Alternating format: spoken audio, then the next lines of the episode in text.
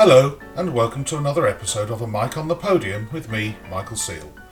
Today, I will be conducting a conversation with someone whose career is really taking off. She holds positions in Germany and the Netherlands and will soon be starting as principal guest conductor with the London Philharmonic Orchestra. She has already been mentioned twice before on previous episodes as a favourite current conductor. A great pleasure to welcome Karina Canellakis.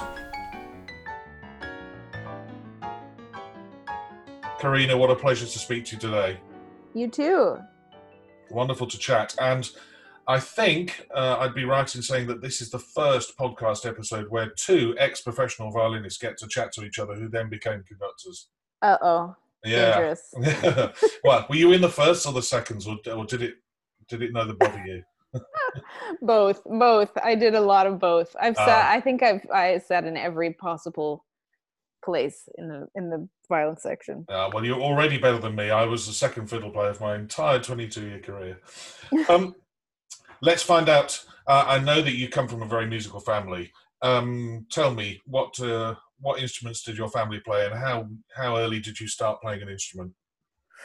Well, my my mom is a pianist. My dad was a pianist, and they met at Juilliard, and uh, they um, actually live in the same apartment that they had when they were students, and they've been married for 52 years. So, Wow. um, yeah, on the Upper West Side of Manhattan. So they they um, my dad became a conductor, and um, when I was a kid, I actually um, my brother is my younger brother is a cellist, and both of us had the chance to play concertos with him conducting when we were kids, like teen, teenagers, which is pretty pretty great memory now. He doesn't conduct anymore, but um, yeah, and I think I asked for violin when I was three ish, and that was just not going to happen. I, I was way too young, and I just wanted to be outdoors, and I wanted to be running around. And the teacher apparently he brought the concertmaster of one of his orchestras over to the house, and she um, she said, "I'm going to show you a trick." And I immediately said, "No, I'm going to show you a trick." and I, I was like jumping off of the furniture.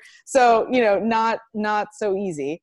Um, and I think so. They gave up on that, and then I, I, but I kept asking for a violin, and then they tried again when I was six. Some, you know, one of those just probably very frustrating experiences for parents, um, where your kid says they want to do something, but then they won't actually practice. yeah, yeah, yeah. so As a father, I've been there. Yeah.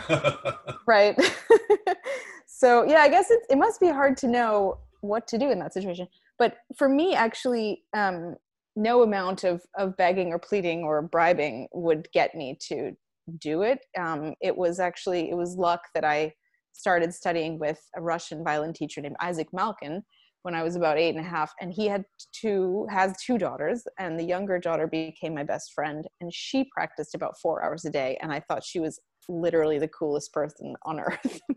Anything she would do i wanted to do it too.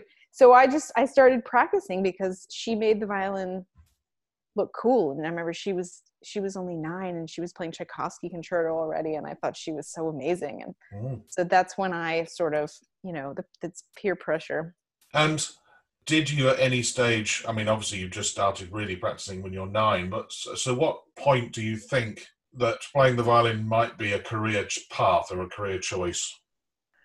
I think that kind of just evolved naturally. I mean, I think anybody that has musician parents, um, it's such a natural part of your existence to see your parents being professional musicians that I don't even think you necessarily think about um, having to having to sort of make it make a choice, Mm. make a decision to do that.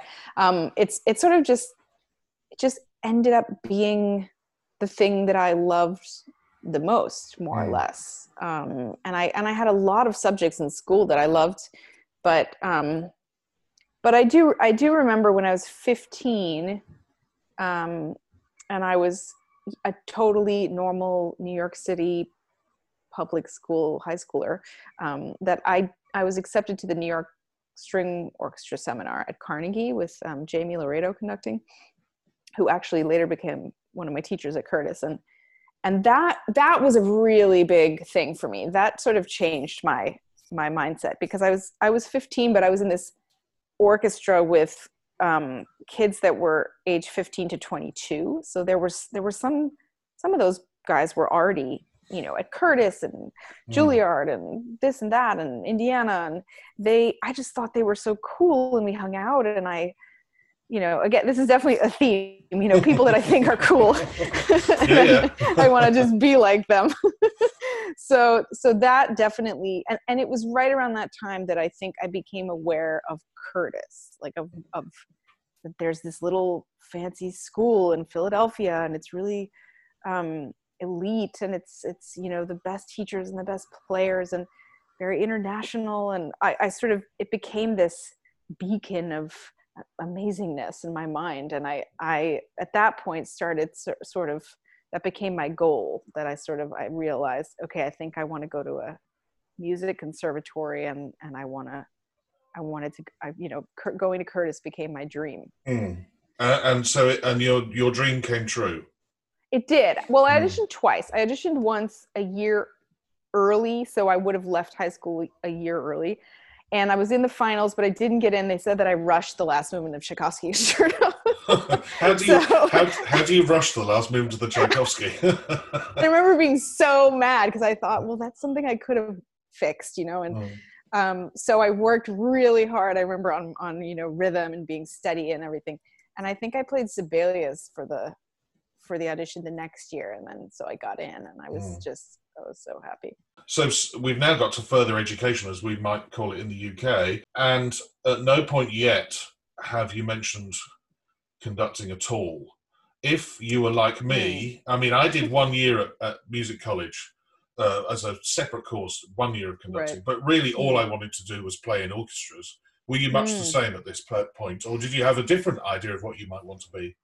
Mm, um, I that's a hard question to answer. I don't I don't exactly remember. I think that I w- I think in high school I did some conducting. I definitely remember there was one uh, situation when I was a senior and I had already gotten into Curtis and I was a little bit, you know, I was very sort of very very tired of being in high school and living with my parents. I was really ready to get out of there. And I, I, w- I had a little bit of an attitude and i just I, I, in my high school my sort of math and science magnet high school i one of my classes was orchestra and i just you know it was just i thought it was the just the worst. I i was really i couldn't stand it. It was too much and um and i i think at some point um, I did end up conducting a piece. I was giving the conductor a really hard time. Um, and and he finally said, "You want you think you, you can do it? You do it." And I actually did end up conducting that piece. I think it was a it was a Saint-Saëns introduction to Rondo Capriccioso with a friend of mine playing the solo part, and it was somewhat challenging to accompany. And so I ended up just conduct. He let me conduct the concert, and I loved it. I remember I love I loved it, but I didn't I don't know. I didn't really think ever that I would rather do that than play the violin. You know yeah, what I mean? It yeah. was it was just it was an it was a part of my musical education. I took conducting class from the time I was 12. I mean, it was just part of the your normal sounds like you did the same. I mean, yeah, it was just part of your one of your classes, conducting and score reading and all that.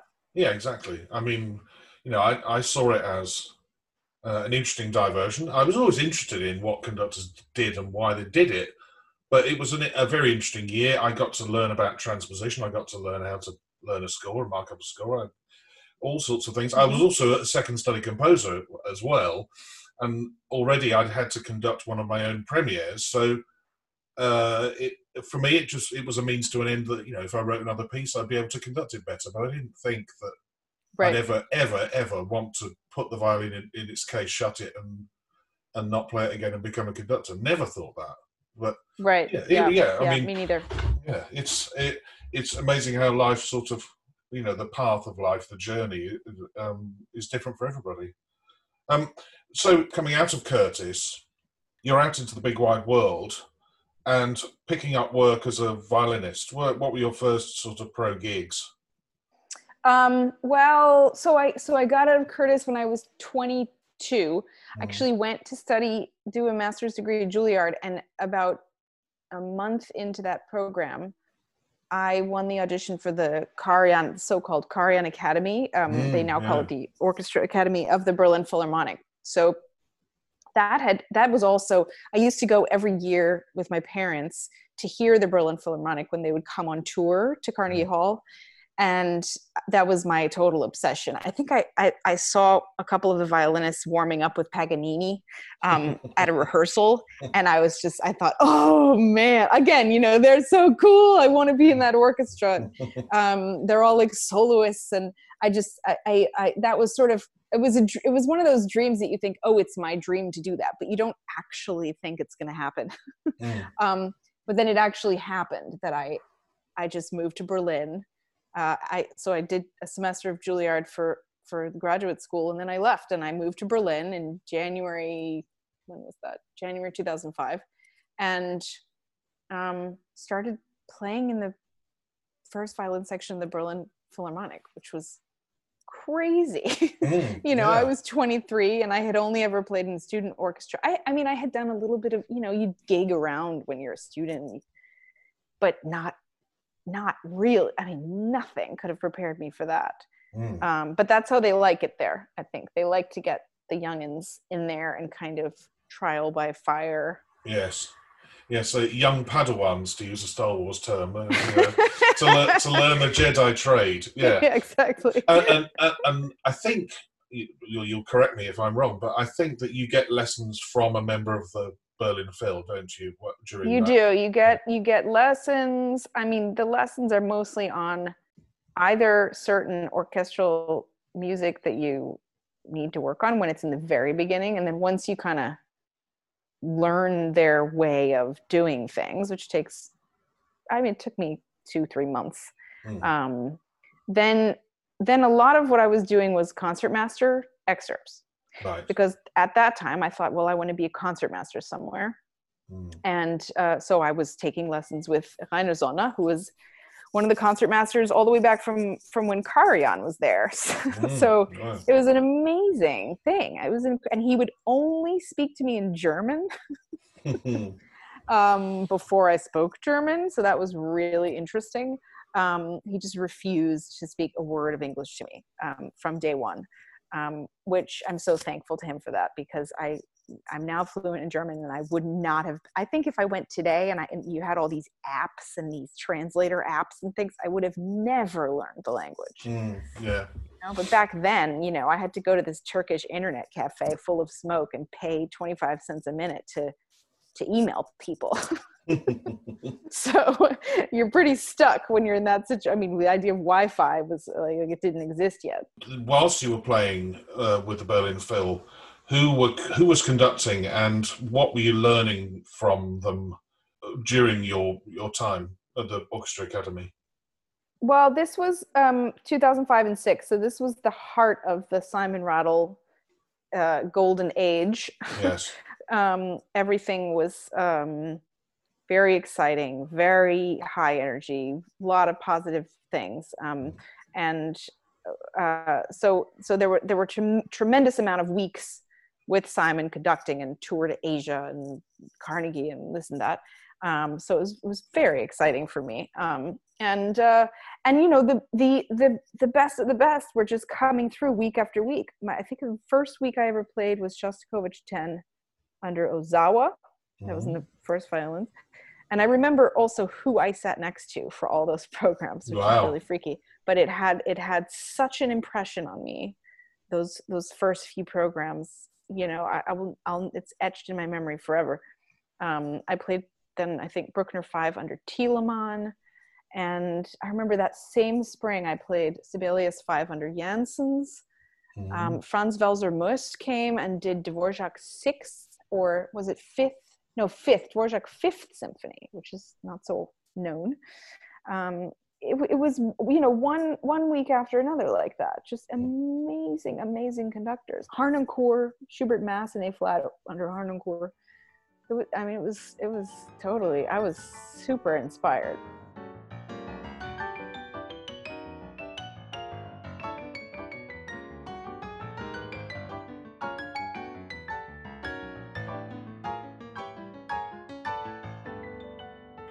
And, and so uh, during these two years, at some point, um, conducting comes into your life. I am assuming. Um, yeah, sort of. Yeah. My Excuse- path to conducting is not linear Right. um, at all. Um, I mean, you mentioned Boulez, so I actually ended up after Berlin going to Chicago and playing regularly there as sort of their first call substitute. So you know, the, I was the guy they call for almost pretty much every week of the season. They they would need somebody and tours and everything.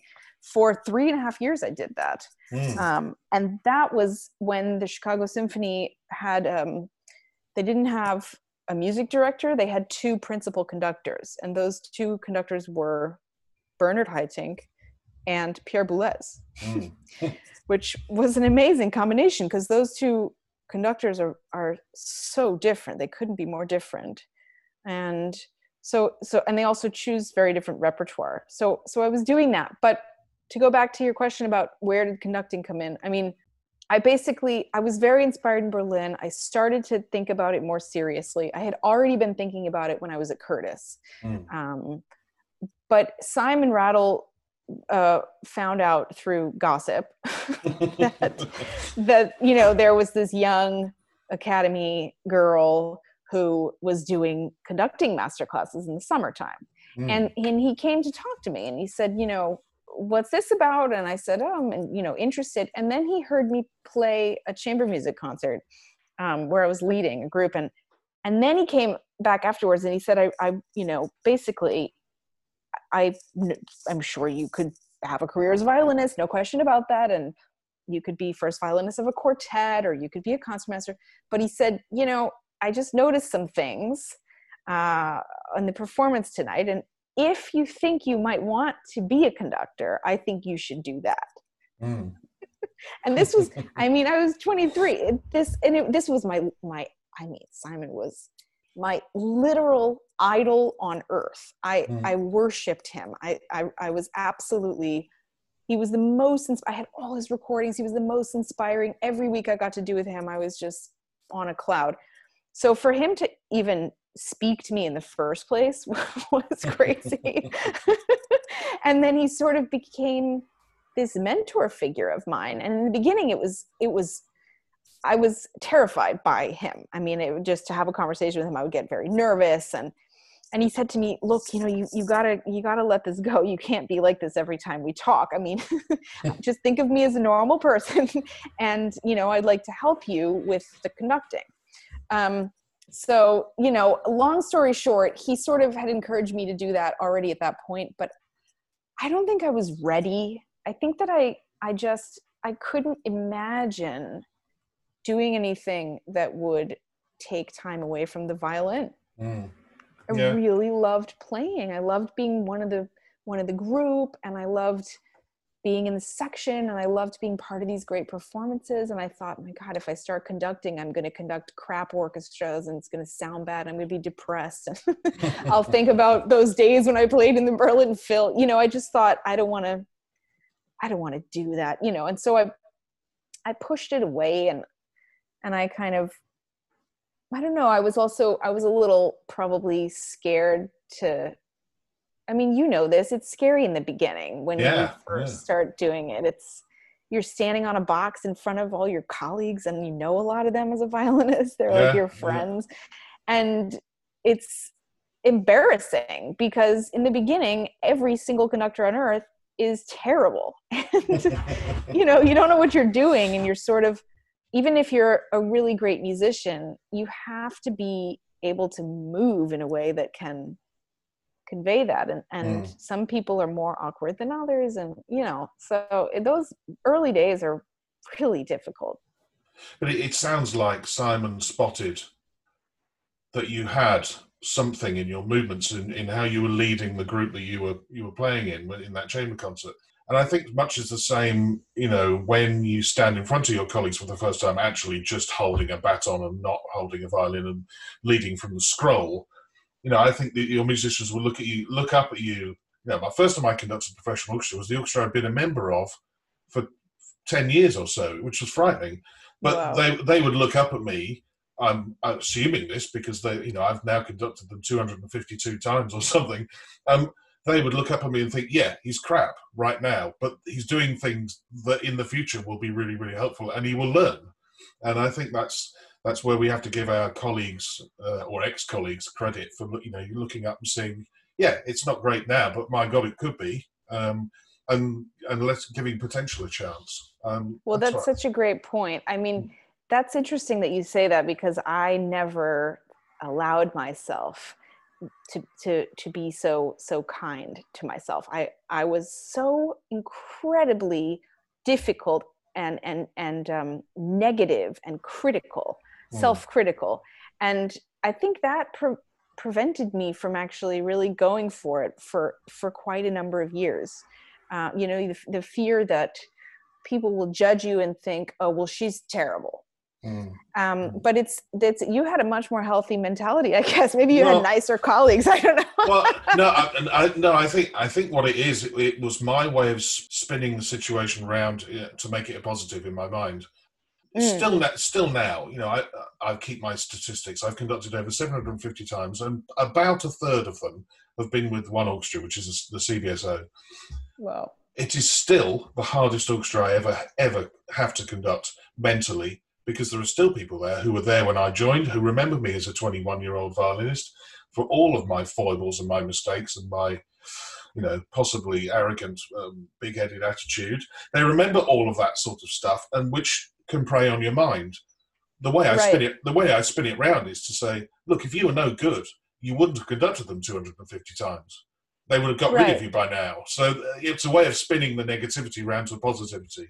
Um, right you know, and I do the same with other orchestras. You know, when I go there for the tenth time, and you think, "Oh my God, what do they think of me?" You think, "Well, they think enough of you to book you ten times, you fool." Um, so right. that, that, it's my way of spinning it around, so I'm a happy person rather than a, you know, you're as you said, looking into yourself and thinking, "Oh, oh they're going to think this, they're going to think that." So yeah, that's smart. Yeah, well, that's definitely a, something you have to drop very quickly if you're go- once you actually decide yeah to do yeah. it. So did you not have any gap between when you played in the orchestra when you started conducting them? Uh, I became assistant conductor whilst still being sub principal second violin. See, that's crazy to me. That uh, that's so crazy. I because I I I think something that has helped me, um, especially just this season. I had a couple of debuts with orchestras where I really these are these are people that I played with intensely at Marlboro and at Curtis and grew up with, who I hadn't seen now for a good 15 years and so it was like all this time went by and I was completely transformed into a fully developed conductor and then coming back and we had this reunion. And mm. that was very helpful for me because so much time had passed that of course i i mean it was just it was another lifetime ago when we were peers and and you know sort of fellow players. I sort of wish that could have happened to me. I think what's what's happened more uh, by stealth is that you know they've watched me grow up. I, I did both jobs for nine years before I retired as a violinist, and then but during that time I was promoted to associate conductor. Andris Nelsons and the orchestra promoted me up to associate, but they sort of watched me grow up. But actually, also during that time, a lot of the a lot of changeover in the orchestra, which meant that there were people joining the orchestra who never knew me as a violinist eventually and now that, right. as those numbers grow more and more and more, then it, it, it does become easier. Right. But yeah, it's sort of happened by stealth, whereas it would have been easier to have, you know, just left, gone away, come back ten years later and go, "Hello, I, you know, I'm a conductor now." Yeah, um, possibly, I don't know, but you yeah. know, it, I'm never going to know because it's the yeah, it's, it's the way it's been.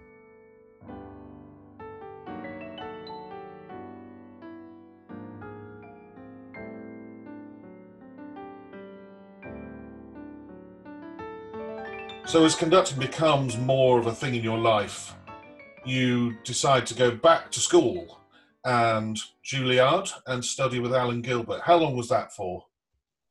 That was two years, two two very transformative years, um, and I was I was much older than your average Juilliard student. So socially, it was very challenging.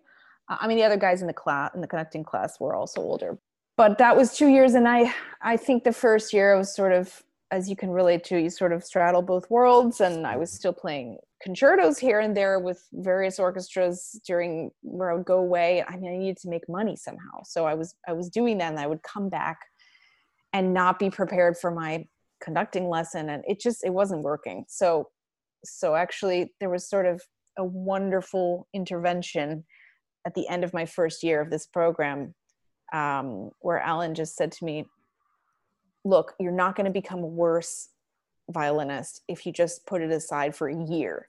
So I just just do me a favor. Give this one year where you don't perform as a violinist.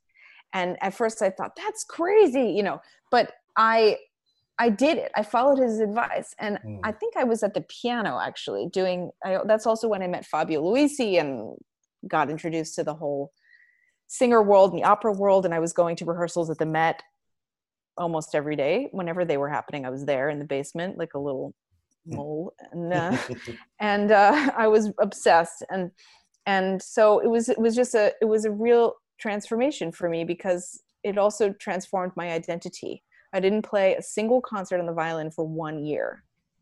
And it was really hard, really, mm. really hard. I, I, I felt um, many days that I wasn't myself. I thought, what am I doing?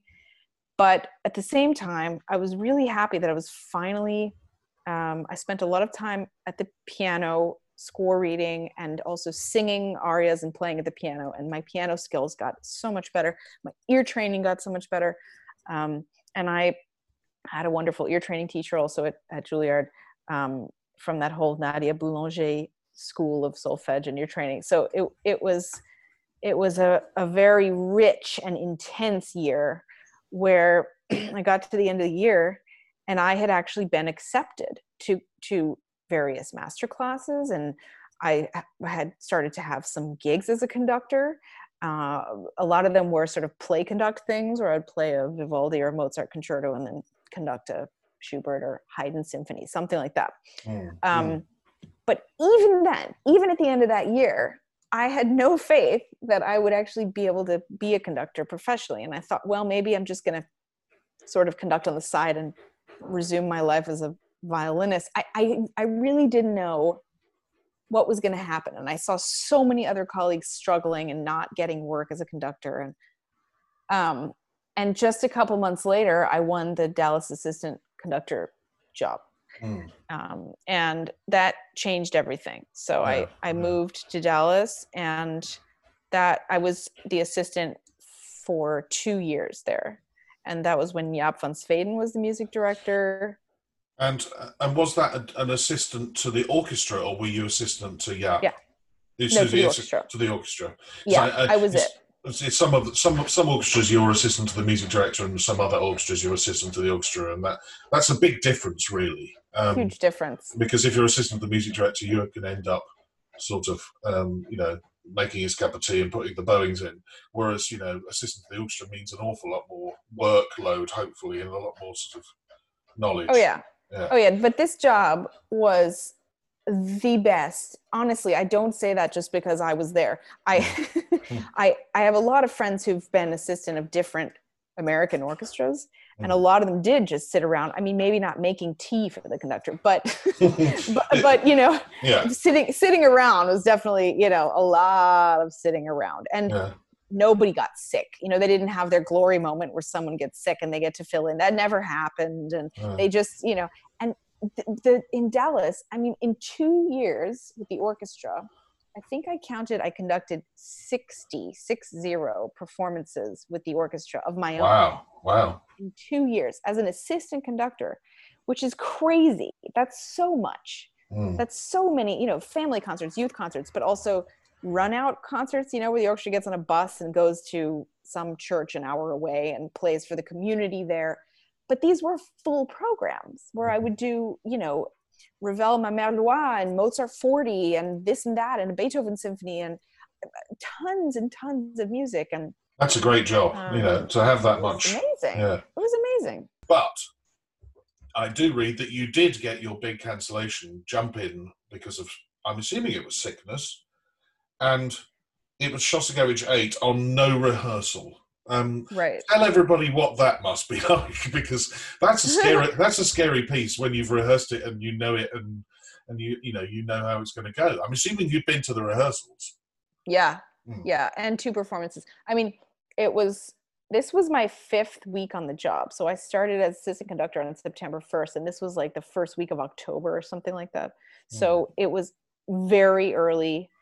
I was not yet a very experienced conductor, and um, but I was. I mean, I I love Shostakovich Mm. and the fact that we were doing Shostakovich 8 and I was assisting, I knew that I had to be prepared to fill in. Right. So I was at all the rehearsals, and then um, Jaap did the first two performances, and I had to fill in for the second two, um, just like that. Yeah, yeah. I've, Saturday I- night. I, I've been there. Um, uh, it happened to me on tour in Dortmund. But yeah, Shostakovich 8, what a piece. I mean, that's that's an architectural sort of mountain um, Yeah. to climb. And and uh, it went well, I'm assuming. Yeah, I mean, you know, the orchestra was prepared by Jaap, so they Mm. were in great shape, and they had just played two performances, um, and they were behind me, and they were really rooting for me, and we came together and we made it happen. Um, Yeah. And yeah, I just gave. I just I don't remember anything about it other than well, two things. I remember just giving it every single, you know, every single piece of my being. I I gave everything that I possibly could emotionally to that performance. It was so so sort of high octane. Um, and and then I, I I do remember the applause because Mm. I felt like I was one of the Beatles. I mean, I really like the most insane applause I've ever gotten still to this day Yeah. because people didn't expect it. They see this blonde girl walking out on stage.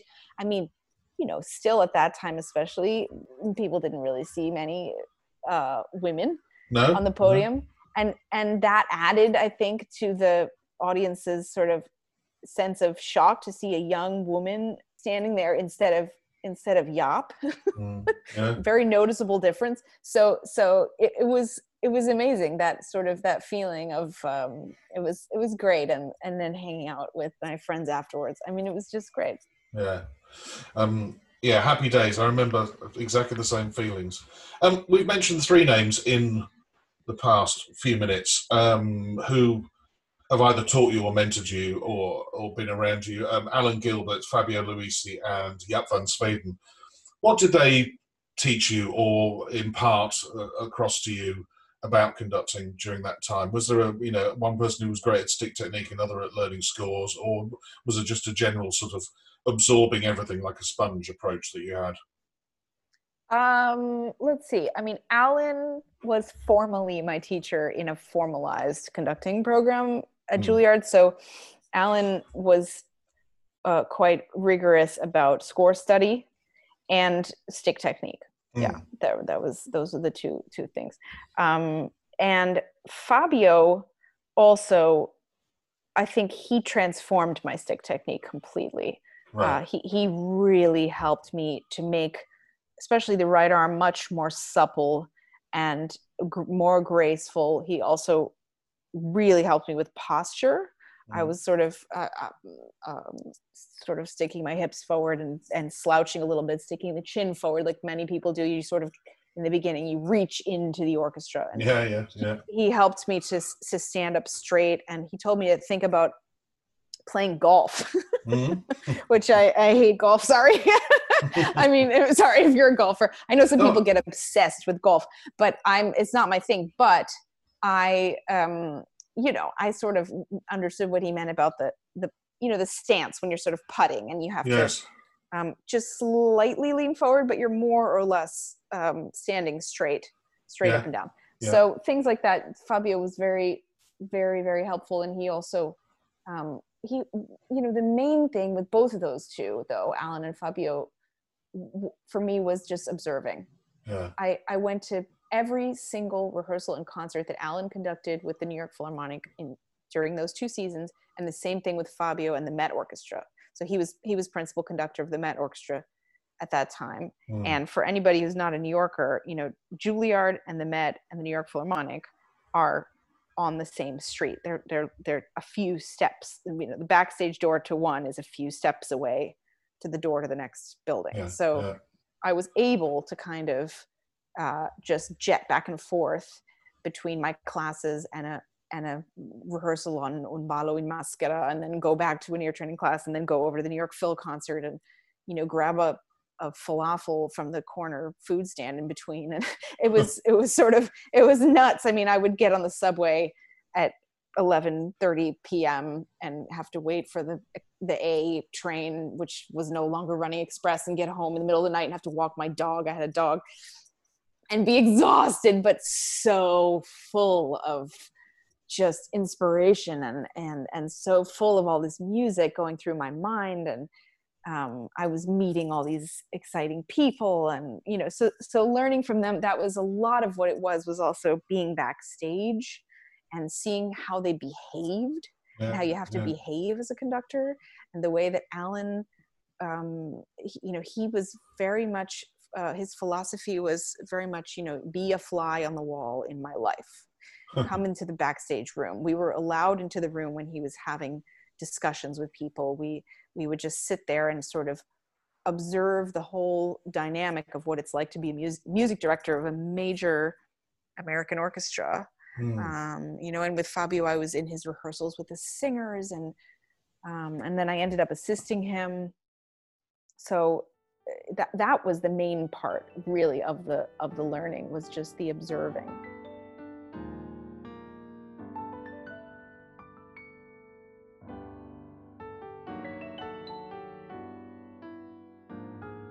And then out guesting uh, the hamster wheel of guest conducting as i like to call it um, where you know one week after another different continent different orchestras. Do you enjoy it? I do. Um, or do you prefer do you prefer now you know you've got your your job in netherlands radio philharmonic um, and other principal guest uh, places as well? Do you enjoy also now having a more sort of formed relationship with orchestras oh yeah Mm, oh rather definitely. rather than the hamster wheel oh god yeah oh Mm. there's no comparison i mean the to me the ideal thing is that you you do the hamster wheel for a couple of seasons um, and some of those orchestras uh, just become a nice thing that happened and Yeah. others a, a relationship forms Mm. and it's the same thing with people you know you, you meet a lot of people but not all of them become your close friends uh, and some become very close relationships and others are sort of just healthy yet but i don't know you go once a year you go every other every other season um, and then there are those relationships where you actually take a title position with the orchestra Mm. because you just really love working with each other and it, it seems to make sense and it's also because uh, often there's um, a goal in terms of what the orchestra wants to work on that's right in line with the way you are as a conductor and what you like to work on and and that's exactly what they want and what they need in that moment. And it just works it just clicks and that's great. That is sort of the heart of what it is to be to be a conductor really uh, for you know from my perspective is being able to go back uh, and do multiple programs with the same orchestra where there's a huge sense of trust that has been built up based on a long list of, of past um, great performances Yeah, and past experiences and past rehearsals, and you know, Yeah. you, it's almost like you can carry on where you left off. The repertoire might have changed, but your your, your relationship keeps building. Yeah, I agree. That that that's the that's the perfect scenario, isn't it? When you, I mean, you now have uh, you started in a chief conductor in 2019, uh, Radio Philharmonische Orkester, Netherlands Radio Philharmonic. Um, and now t- and two principal guest jobs. You know, the, in one in Berlin and, and the LPOs soon to start. uh, Who knows when, but soon to start. Um, Mm. And you know, that's that's a wonderful. You know, you've got three places there already where you can go and know that the relationship just keeps building because everybody's happy. That's great. yeah it Yeah. is it's really great and i and i have other also very close relationships with other orchestras where i go back regularly um, like royal stockholm philharmonic and um, even though we don't have a we didn't name we didn't name our relationship you know guest con- principal guest or something but that's a very very close relationship and um and an orchestra that i love a lot and there there are there are other ones that i that i um go back to every year and it's such a nice feeling it's Mm. just it's it's great and it doesn't mean that i don't like to make a debut with an orchestra or to meet a new orchestra i i i mean i wouldn't say that i would rather not do that because Mm. sometimes you can discover uh, an orchestra that you didn't previously know that's where it's, it's just tremendous. I mean there's so many just unbelievably fabulous orchestras around the world Mm. these days. So the level is so incredibly high. I think it's higher than it ever has been. Um, and, and that's fun. I, that's I, I for example in january i conducted the ndr hamburg uh, the elbphilharmonie orchestra for the Mm. first time and they are fabulous it was so much fun and what a hall my god Yeah. and it was just so it was so great and and uh, i think when you get used to conducting an orchestra that you know really well it also it's great but it also it doesn't necessarily always challenge you in the same way as when you have to present yourself fresh uh, with a clean slate to a group of strangers especially in a country especially in a language that's not your language Mm. um, where even if you speak the language it's not it's not your native language. And that's that's challenging and stressful but somehow i i um i sometimes thrive on those kind of extreme challenges. I don't i don't like to be too comfortable in life. That then i get a little bored No, I, I think that's a, a good mix. You know, I think first dates can be really exciting with an Right. orchestra, uh, and and you know you can you can discover you know a love at first sight moment. To not do them would be crazy. I think I'm I'm with you on this. You know, I love the that you walk in and think, right, I'm going to put a beat down. I have no idea what's going to come at me because I don't know what the response time, how far behind the beat they play, what their attack is, what their articulation is like, and that's exciting. Um, right yeah, it's stressful, but it's exciting. Yeah. One of those orchestras that you you have visited regularly is the BBC Symphony Orchestra, and you got to conduct the first night of the proms. What was that like? Oh, that was great. I mean, I loved the program. It was Janacek uh, uh, Glagolitic Mass and Dvorak Golden Spinning Wheel, and then this piece by my friend Zosha Di Castri, who's a Canadian composer, who's tremendous. She's she's so talented, and um, I uh, I was so happy that they the proms went for her as the Mm. as the composer of the of the opening piece for the opening night. So. Um, the program was what made it great. The the Yana the Janacek was really what made it great f- for me. In terms of all the other um, fuss around it, I had Mm. to block that out completely, or else I Yes. wouldn't have been able to focus. so to me, it was just a concert where I Mm. didn't I didn't pay any attention to the cameras or the crazy amount of people. I just focused on the music, and I Yeah. and I loved it. We had a fabulous organ player, and it was it was great. I've asked many of the conductors this, but when we come to learn new scores and um, or even revisit old ones, do you have a set method to learning uh, a brand new score? And when you learn it, or when when you go through that process, are you a writer of things in your score, or do you not write anything in your score? What's your your method? uh, I am a writer of Mhm. things in the score. I um, I'll never forget getting PDF copies of Harnoncourt's Beethoven symphonies, Mhm. um, which were all the Peters edition, which I find hilarious. Wow. Um, yeah. yeah, yeah, do- yeah. That's a topic of, discuss- of discussion. Yeah. I mean, um, but uh, but and he had he just had.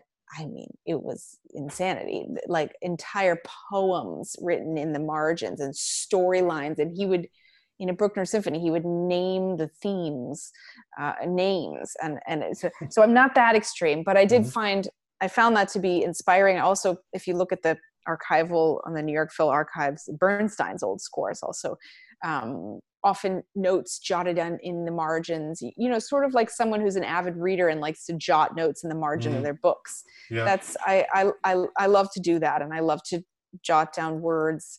Um, I- I also find it very helpful um, before rehearsing a piece, especially a piece that I'm doing, if it's something I'm doing for the first time, to write down adjectives, just a couple of adjectives, um, especially in the language that I'm going to be rehearsing in. That's also important, mm-hmm. um, uh, which describe the passage so that if it's not sounding how I would you know dream it would sound i would stop and and just at a at a glance see those words and be able to give a positive directive to the orchestra rather than a negative rather than saying you know it's too loud it's too this it's too that it's not it's not soft enough it's not i think giving positive directives you know it would be lovely if we could it would be great if we could make this really ethereal and you know xyz whatever mm. word atmospheric or whatever.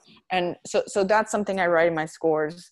Um, in addition to uh, instruments i do write in my little abbreviations for the mm. instruments especially really thorny contemporary music um, it's also uh, it depends on i mean if i'm if i'm doing a beethoven symphony i I will write things with a normal pencil. If I'm doing a, I don't know, crazy contemporary piece by Thomas Larcher, I'll definitely take out the red and blue. oh, the fabled red and blue you know? pencil, yeah, yeah. Yeah, the red and blue mm. are classic. So yeah. I use red for instruments and blue, giant blue three or four for meter. So mm, yeah. that there's no chance of my messing up.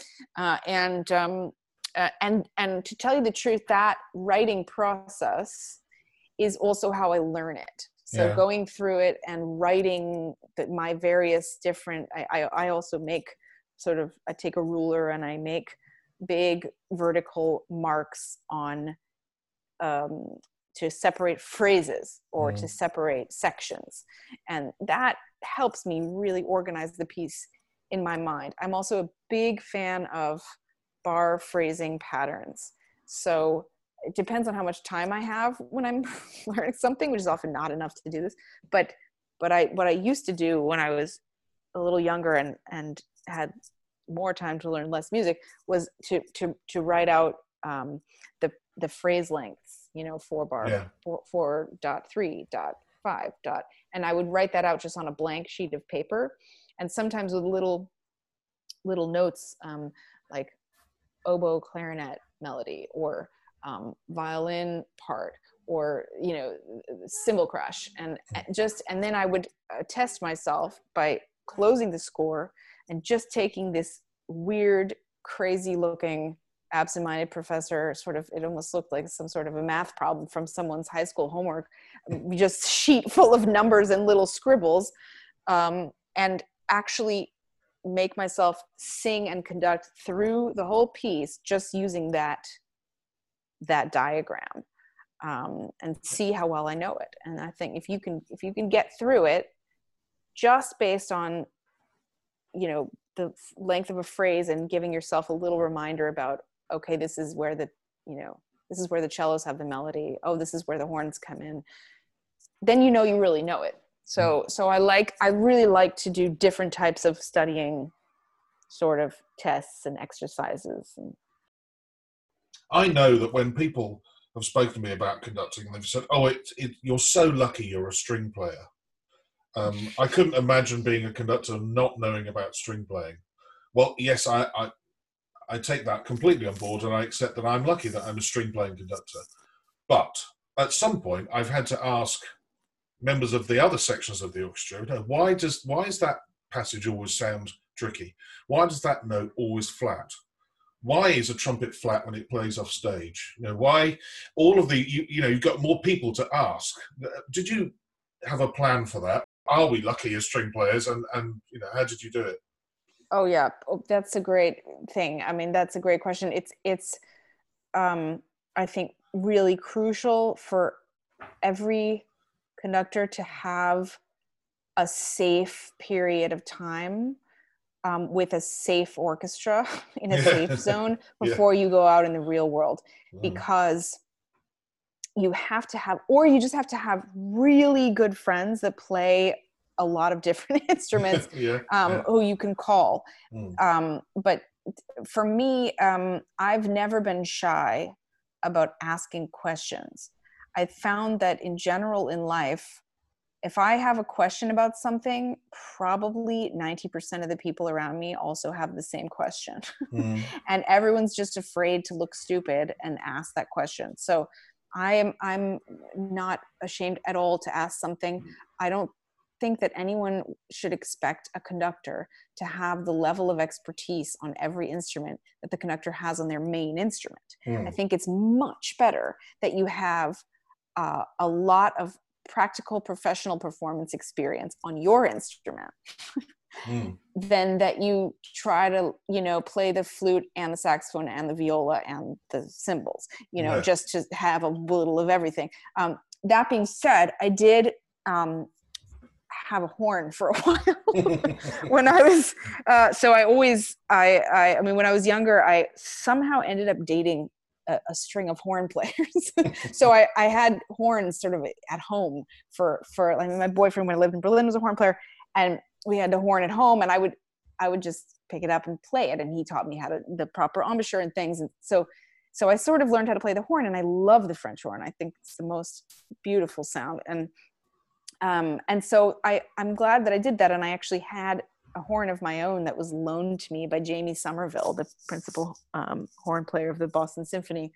And I had that horn for the entire two years that I was in Dallas in my apartment, and I was and I was practicing, and I was I learned some fingerings, and um, and and that was that was helpful, um, but but not as helpful as I would have wanted it to be. To be to be yeah. perfectly honest, you know, because you can learn i also have another conductor friend who, who's um, originally a trombone player and a singer and he tried to learn the violin and, and he said the same thing you know he said i mean it's not really helpful it's just it's more frustrating than anything else yeah, um, yeah. you know if, if if you don't have the sense of what it's like to actually breathe with the section and have to play accurately after 30 bars of rest and uh, yeah, exactly. all the things yeah. that a brass player experiences you know if you're just fiddling around the thing in your apartment of course it's it's nice it's a nice experiment but i think the best thing you can do is just ask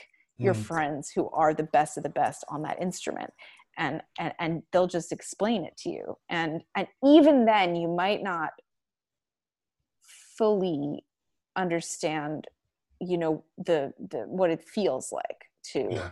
to do that thing because only someone who I really believe that only somebody who has played the instrument since they were little where it's really their main instrument can can fully understand you know the ins and outs of tiny details of mm. of what it feels like to play this and that clarinet solo or whatever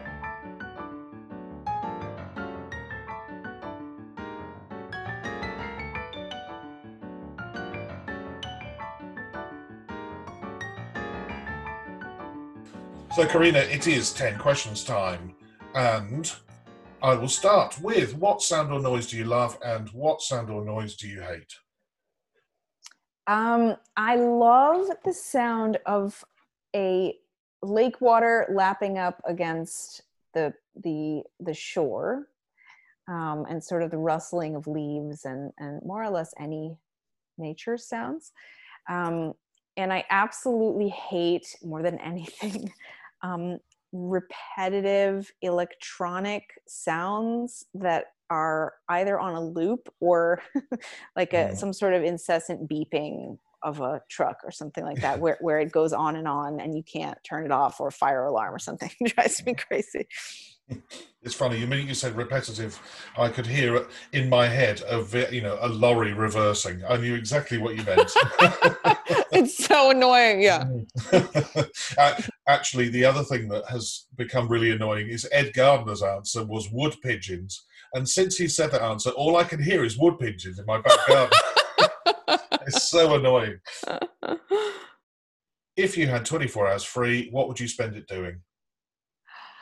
oh i would i would uh, transport myself with my husband to a a beautiful naturey sort of uh, sort of Colorado or Norway or something where the nature is just really extreme and I would hike and then I would um, make a fire and um, my all my closest friends would arrive in the evening and we would all drink wine and beer and and grill over the open fire cook our dinner over the open fire and have hats and blankets and somebody would my husband i guess would play the guitar and we would just um, yeah spend the whole day out in a beautiful place with a fire smoking.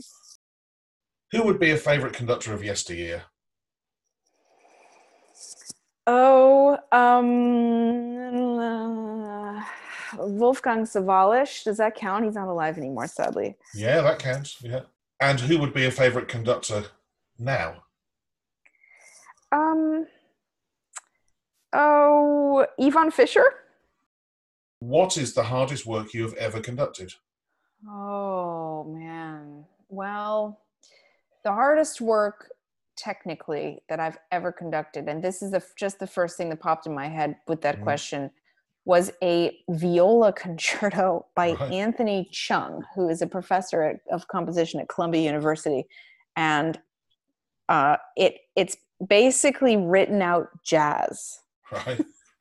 So the meter changes sometimes halfway through a measure. Oh God. um, and I mean, it was the most insane uh, score that I've ever looked at by far. It was so, if you can imagine what what improvised jazz sounds like, and then mm-hmm. imagine trying to write that out. How many how many meter changes you would have to put in there, and how you would write out how do you write out freedom that's sort of so that definitely um, on a technical level and on an emotional level speaking of shostakovich 8 i will say that the last couple of times that i did the piece uh, the more that i've done the piece the more difficult it gets um, mm.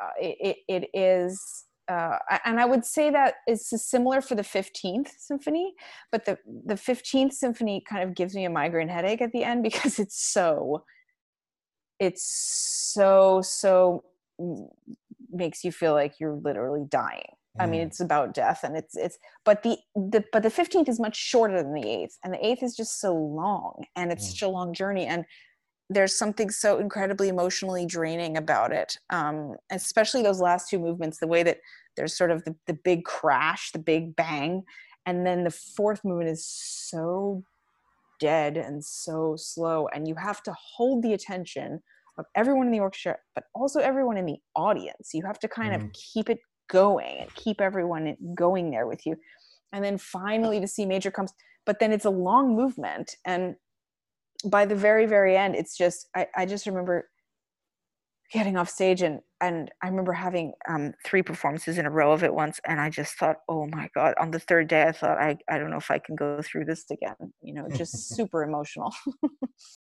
when traveling abroad to conduct, what item could you not leave home without?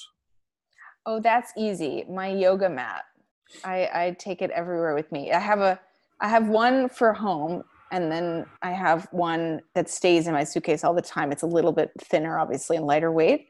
Um, but I, I'm not a yoga yogi kind of person. I just I I do my own version mm.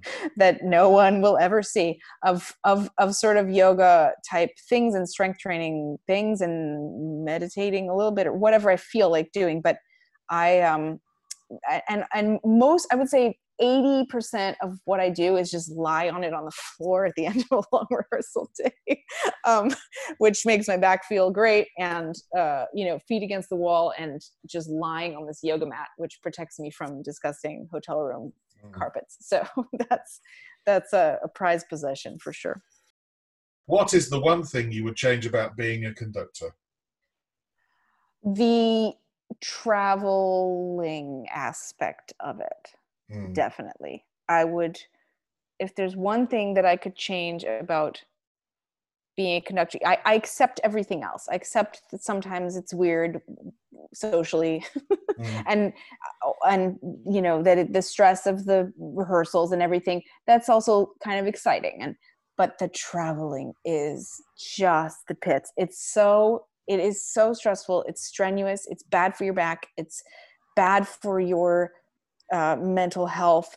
It's so removed from nature. Um, I mean, it's it's the one thing that actually we've been forced to do without for the moment during this mm. crisis. And um, there are no planes flying over. We're, we're normally in the flight path to Schiphol here in Amsterdam, and there it's quiet. There are no planes. It's amazing. I, I have to say that that is the saddest thing about being a conductor is that you have to get on an airplane. You cannot make the orchestra come to you. You you unless you only want to conduct one orchestra wherever you live you mm-hmm. you have to get on an airplane and go to where the orchestra is uh, and and that's just you know not always the easiest lifestyle. What profession other than your own would you like to attempt oh man. Well i always I always wanted to be a writer. Mm.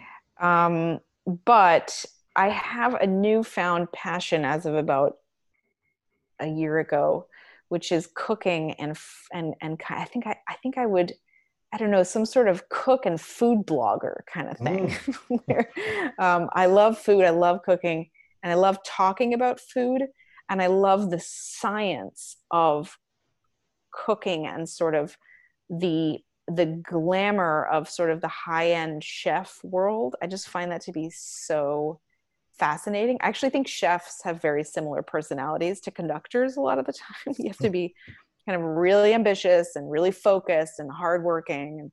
Um, so so yeah yeah but i but i also would love to be I, i've had this fantasy my whole life of kind of just going totally off grid mm-hmm. and becoming a writer i don't know how i would make a living doing this. It's not a it's not a realistic or well thought out plan but just you know getting a cabin in the middle of nowhere where i could have my i could have my um my earlier fantasy of of being out in nature and and having a cooking over an open fire and that i would just write and and i would make my money writing and then somehow the books would magically get published and i would get a check in the mail and i would just be able to to sort of live a little bit more uh, in nature somehow.